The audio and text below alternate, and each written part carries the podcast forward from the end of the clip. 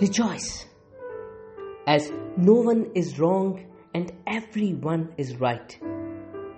Because of words. Words that twist the logic and mold the truth and create a mirage more beautiful and more realistic than what reality can ever be. Rejoice, as no one can be dead, because no one is alive. All hibernating and living a state of deep slumber in a world, a creation of words, where words emote, words feel, words love, words hate, words bite, and words care.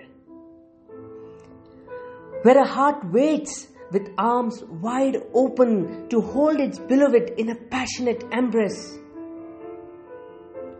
only to see words crawling with an intent to hug and leave.